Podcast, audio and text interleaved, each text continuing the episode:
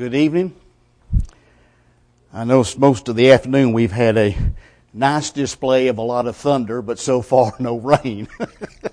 we know what we've had the racket. In other words, no rain, but maybe it'll come before it's over with. This evening we want to begin looking at 1 Corinthians chapter 2, beginning with verse 9, and we'll read through the first part of verse 10. It says, What no eye has seen, nor ear heard, nor the heart of man imagine what God has prepared for those who love Him. These things God has revealed to us through the Spirit. I want to begin what we would call with a incident that may have happened to many of us when we were children. We can all probably at one time or another remember the special moment that you got to go to a fancy restaurant to eat. In my, in our day, we on the north side, every once in a while we'd walk down the hill to the old town and country. And, uh, and it's a special place to eat every once in a while. And if you remember, when you go to those places, the first thing that came out was an appetizer of some kind of another, and it was usually pretty good. And a lot of times it might be nothing more than some good bread or something else they would prepare. And then the the, you know, they would come around and they took the order. Now the meal comes out. You know, that good smelling aroma, that good meat and the veggies. And it would, and no doubt it's like me, it was real easy to get down the meat and the potatoes because that's what you really wanted and that's what you'd ordered. Uh, but at the same time, you had a hard part to do, and that was eating them green vegetables. I always said spinach like somebody cut the yard and cooked it. It's what it looked like to me. So we had a hard time getting him down. But you remember what mom and dad said, didn't you? If you eat all the vegetables and clean your plate, you will get what? Dessert. So you eat the meat and potatoes and you gagged and wheezed your way to get through the greens to get through it. Finally you got the plate clean and then, ah, oh, heaven. The dessert finally showed up. That which you've been wanting all along has finally arrived. Keep that in mind. Let's go back to the Old Testament for a, for a moment this evening, and let's look at the children of Israel. When we come across them for the first time after they had been, after the death of Joseph, as we read through time, we find them in bondage for over 400 years. We, the day comes when God calls Moses and remember, as he told Moses, I have heard the cries of my people. And he sets out to let his people go. And finally, after the ten plagues, we do know that happened. And you can imagine for a moment to the children of Israel, after being in bondage for 400 years, finally now they're being released. You know, to them, this is almost unreal. And, no doubt looking at themselves going, is this really happening? And you knew that it was. The joy of being able to gather this stuff has already been told. Be ready to go at a moment's notice. No doubt as they began to pull out of Egypt, there was some tears shed because they would have remembered those who had lived in that era of bondage, never got to see this day. Never lived to be able to see the day they'd be delivered. But on top of being let go by Pharaoh, the Egyptians give them all this gold and silver and precious stones and a lot of nice fabric. Here they had worked in poverty all these years and saw the Egyptians having all of this wealth. Now all of a sudden the Egyptians had given them the wealth just to get them out of the land. You know, to them, they think to themselves, it surely can't get any better than this. But it's going to. But it's going to. They make their way out of the land of Egypt. As we know, Joseph, I mean, the Pharaoh changes his mind, comes after them. They cross the Red Sea to the other side and they watch, not only is the miracle that God had parted that grand, that grand sea, let them walk on dry ground, they watched on the other side as Pharaoh's mighty army of that day and time was drowned in the depths of the sea. And again, you think, surely it can't get any better than this. But it's going to. It's going to get better as they move forward. Something better yet is to come. They make their way on their journey to the base of Mount Sinai.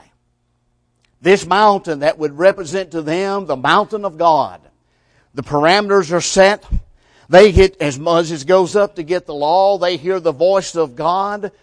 And no doubt in the back of their mind, they're feeling like, wow, what a, how blessed we're, we're, we're the closest we've been ever been to the God of heaven is while He's on this mountain with Moses and we hear His voice and all the thunders and lightning, and the smoke that went with it. Could it get any better? Yes. It's going to get better. Moses come down from the mountain with that law. That law, that light that would guide them for the next 1500 some odd years would be their law, their guide. This was from God. This was God's law. This is what they were to do. And surely, even after this, it couldn't get any better than that. Here they've, they've heard the voice of God. They received our law. Even through the wilderness, God took care of them. He provided for them. He, he watched out for them. You know, the, their clothes didn't wear out for all that 40 years of wilderness wandering. He, he took care of them. He provided for them. And even out in that desert, he made sure they had plenty of food to eat and water to drink. He took care of them. And it couldn't probably get any better than this, but it's going to. You can even imagine, in spite of that, the struggle it was in that wilderness to travel in that heat and in that sand. You can imagine there was days they felt like they didn't travel but a few hundred feet what it felt like doing. Maybe that's all they felt like they'd done because of the heat in the sand. But is it going to get better? Yes, it will. Yes, it will get better. Their patience was truly being tested. Their faith was being tested. It was going to get better. There was something coming that would be worth the entire time across that heat and that desert. The day was coming. The day would soon approach that they would cross the Jordan River and they would enter that land that God had promised to Father Abraham, that he would give to their descendants. That day was approaching. The best was yet to come. But isn't that what life is like? Is not life the same way? When we think about it for a moment, our youth, we'll call that the appetizer for a moment. We're at that time in life when we're full of energy and vigor and we get to be a child and play and have all kinds of fun. And mom and dad takes care of us and we watch ourselves grow. We discover the world. We learn things and we grow in our knowledge about life itself and the Word of God and etc. But it's going to get better. As a young adult, we leave as we're during the high school years of that young adult, we're already begin to plan what we want to do for a living, kind of get a profession in the back of our mind.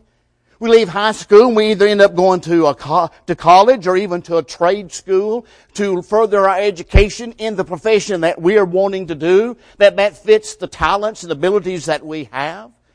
We start a family. And you know, we begin to start a family and get our home and settle down and we begin to have kids and you're thinking, can it get any better? Well, there's what we call the adult years. You're in the prime of your life. Your job has been going for a number of years. You may have even changed a job or two. But you're watching your children grow. You and your wife through the years have maybe even bought another home. Things have gone well. You've gone places. You've been able to take trips. Life has been good through you, the prime of life. There's the senior years. Here, after all these years of working, you're able to hear that grand word finally spoken. I'm going to get to retire. Life is good then because now you get to live your second childhood. Why? You got grandkids. You're allowed to spoil them and send them home. That's your job. You enjoy it. Your friends that you've had through the years have even come closer. Why? Because many of those through the years that you've known and grown close to have passed away. The ones that are still alive, you hold closely. They're dear to you because you will cherish that friendship in those seniors years. There's a closeness with God that you didn't even have when you were younger. You're drawing closer to Him as you should. You look at your life, you look at what God's done for you, reflect upon His goodness, and see that His hand truly has been in your life, and you say, Ah, oh, this life is, this time in my life is the best yet to be. Leaving my senior years, being able to enjoy retirement and find myself as I've gone by, grow closer to God. Next, spiritually, is it not also the same thing? When we look at ourselves spiritually, isn't there the joy of being, becoming a new child of God? That joy of being Lord in that water grave baptism to rise up that new life, that new birth that Nicodemus learned about in that room with Jesus that night. That time when you know your sins have been washed away. That Christ has now redeemed you by His precious blood. You now rise up to walk that new life that Paul describes so beautifully in Romans chapter 6. And you think to yourself, it's going to get better. it's going to get better. There's the time of the growth and maturity that you do as a child of God as your knowledge of Him grows day by day, as you listen to in the class, as you study at home, as you listen to sermons, you grow and mature as a child of God. And you realize that you're doing what you need to do. You've been taught to add those graces to your life and you're working very hard to do that and it's only going to get better. We learn to care about others. We learn, as it were, to be able to teach someone what is necessary to become a child of God and watch as those people listen to us.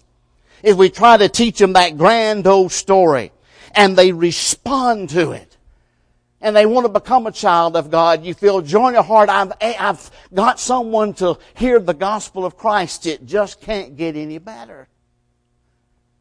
It's in this time that we have those wonderful spiritual blessings that Paul talked about in Ephesians 1 and verse 3. We have that joy of redemption. That walking in the light that John talks about. We have the time of prayer that we can talk to our Heavenly Father. We are going as we grow, we're learning from Him as He talks to us through His Word. You know, and you look around and wonder, can it get any better? The wisdom that we gain. The inner peace that we have within ourselves that is so hard to describe to the world. The joy, the contentment, the worship, even as we are here this evening, brings us joy. Because for a moment of time, we're able to reflect and remind ourselves what God has done for us. Our friends who are Christians bring us joy and happiness, their closeness, that bond which cannot be broken, that bond which the outside world doesn't understand. We have all of these things. And as good as all of this may be to us, it's still going to get much better. Because heaven is a concept, is a promise that just absolutely staggers the mind. It is, it is the best yet to come. It is the dessert, if you please, all that we've gone through at the end, it is that dessert. It is a place beyond description. And when we look at our lives as a child of God while we're on this river, that's how wonderful this life is. How much enjoyment I've had and the joy I've had as being a child of God. And He's took care of me all these years through the ups and the downs. He has always been there. Heaven is the dessert that has to come. When you look at the evening sky, or in the middle of the day, all you got to say is this. If this, if the bottom side of, if the bottom side of heaven is this pretty, then how beautiful the other side must be. How beautiful must it be? Yeah, we've talked about the good things. We have talked about the best to come. But you see, we've got to stop and do as Paul Harvey said, let's turn page two and I'll get you the rest of the story. See, we can't just stop right there. We've got to tell the rest of the story. Of all the good things that Israel received from the time they left Egypt, as they moved across the desert, as God provided for them, as they received His law, etc., etc. The reality is this out of that nearly one million people, two got the dessert. Two is the only ones that got the dessert. That's the other side we have to look at. All that God had done, all the miracles they had seen, all that they had gone on as God took care of them as they made that journey through that desert with the provisions of food and water when necessary. What do we find? We found the people, in spite of all of that, that lost their faith. They became rebellious. They became mur- a murmuring people. They died in the desert and lost the desert. They lost it. See, instead of praising God as they'd started out doing, and thankful that He had took care of them, instead of trusting Him all the way through their journey, as they murmur and complain, what did God say? This rebellious people will never see the promised land. The generation that came out of Egypt, the ones who had tasted the freedom that they had so long wanted, got close and lost it. And they died in the wilderness. They died in the wilderness. The best was yet to come. They lost it. Lost it. Now, let's turn the picture over and ask ourselves this question Can the same thing happen to us? Can it happen to us? Having tasted that heavenly gift of salvation, having lived a life that God wants us to live, have us have as He helped us when we cried out through the good times and the bad, in the hills and the valleys. God has taken care of us. Having tasted all of that throughout life and watched as we grew as a child of God, to lose these things in rebellion and unbelief. How did the Hebrew writer describe it? In the sixth chapter of his books, he writes three verses of what I say some of the saddest words ever written to a child of God. For he says, it is impossible in the case of those who have once been enlightened, who have tasted the goodness of the Word of God and the powers of the age to come, and then having fallen away, to restore them again to repentance, since they are crucifying once again the Son of God to their own harm and holding him up to contempt. Sad words, isn't it? Sad words to realize that someone became a child of God in their youth through their classes, through their parents, even as they were able to understand more as they listened to those who preached to them the gospel of Christ from the pulpits, became a child of God in their youth, grew as a child of God. And in somewhere, we might say in the middle of later years, to have it say, they can't come back. They were so close, but they couldn't come back. They end up like Israel.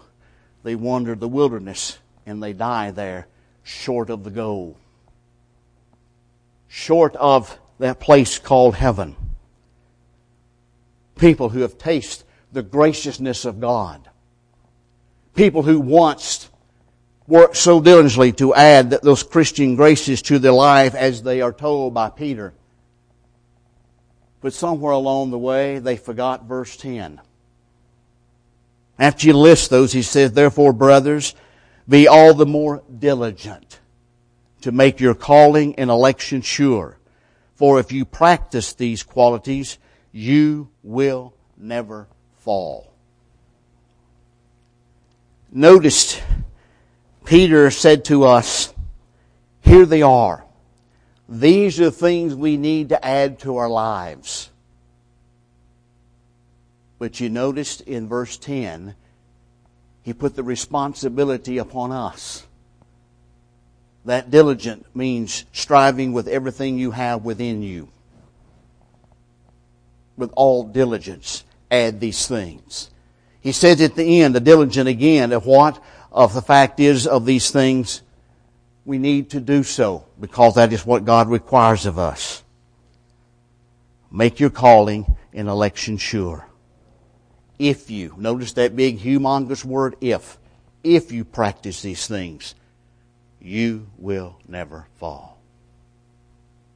Then the opposite of that has to be this. If we refuse to do those things, we will fall, won't we?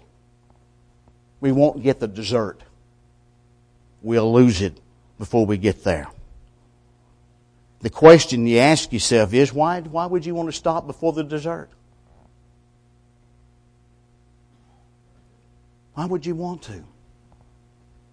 An old hymn that's been sung through the years tends to come to mind when you ask that question. That old hymn is simply this. We sing it, but do we, I mean, we've heard it sung through the years, but you ask yourself, do, do we really mean what it says? I've come too far to turn back now. Too many people sing it, but yet they turn away. Why quit? Why? Why be so close to this place that is beyond description. This place that we sung about a moment ago, how beautiful heaven must be, or heaven will be surely worth it all. Why come that close and lose it? After enjoying the blessings of God, enjoying all the things He's given you as you've grown, and then near the end just grow weary and tired and quit. I just, you know, can't go any further you know, with them, with these, you just, you plead, you beg. Let's put it this way, you just plead and you beg. If you have to, even on your hands and knees. Be patient. Be faithful. Be steadfast. Don't give up. Endure to the end because the best is yet to come. Yes, along the way, we're going to have to eat the green vegetables, so to speak, in life. Yes, there are going to be times when we're going to have to walk through the heat. And there are going to be times when we have to struggle because life has dealt us a hard blow for a moment and God's help, even though it's going to be hard to get through that sand, we know that He'll help us. There are going to be those times. Yeah, there are going to be heartaches. There are going to be physical affirmities of the flesh. There are going to be things that stress us out before we're able to see the face of God. But before you start murmuring and complaining and thinking God's left me and He's not paying any attention to me, the best is yet to come. The best is yet to come. This evening, what about you? What about you this evening? If we ask that question, we ask it in the sense of when you look at your life, where are you now? Are you still growing as you should as a child of God? Are you still adding, as it were, to your life daily those graces and improving upon them each day as you walk on this earth as God's child? If you are, continue. The best is yet to come. But if you quit, that you finally just said, I've had enough, it's been too much. I know I'm growing old, but I've had it. God has forgotten me. God's not listening to me, and I'm having a hard time. I'm giving up. He's not listening to me. Sad thing is to lose the best to come. But see me, if you're not a child of God, the things are, all things are ready. All things are ready. This evening, this is an opportunity to become a child of God to have your sins washed in the blood of Jesus Christ when you're buried in baptism, raised to walk that new life. Leaving here this evening knowing the best is yet to come. Even this hour, if you became a child of God or responded and you didn't live to see the next morning, you know you have gotten yourself right with God by doing what He wants of us to do. Remember this if you don't, the worst is yet to come. While together we stand and while we sing.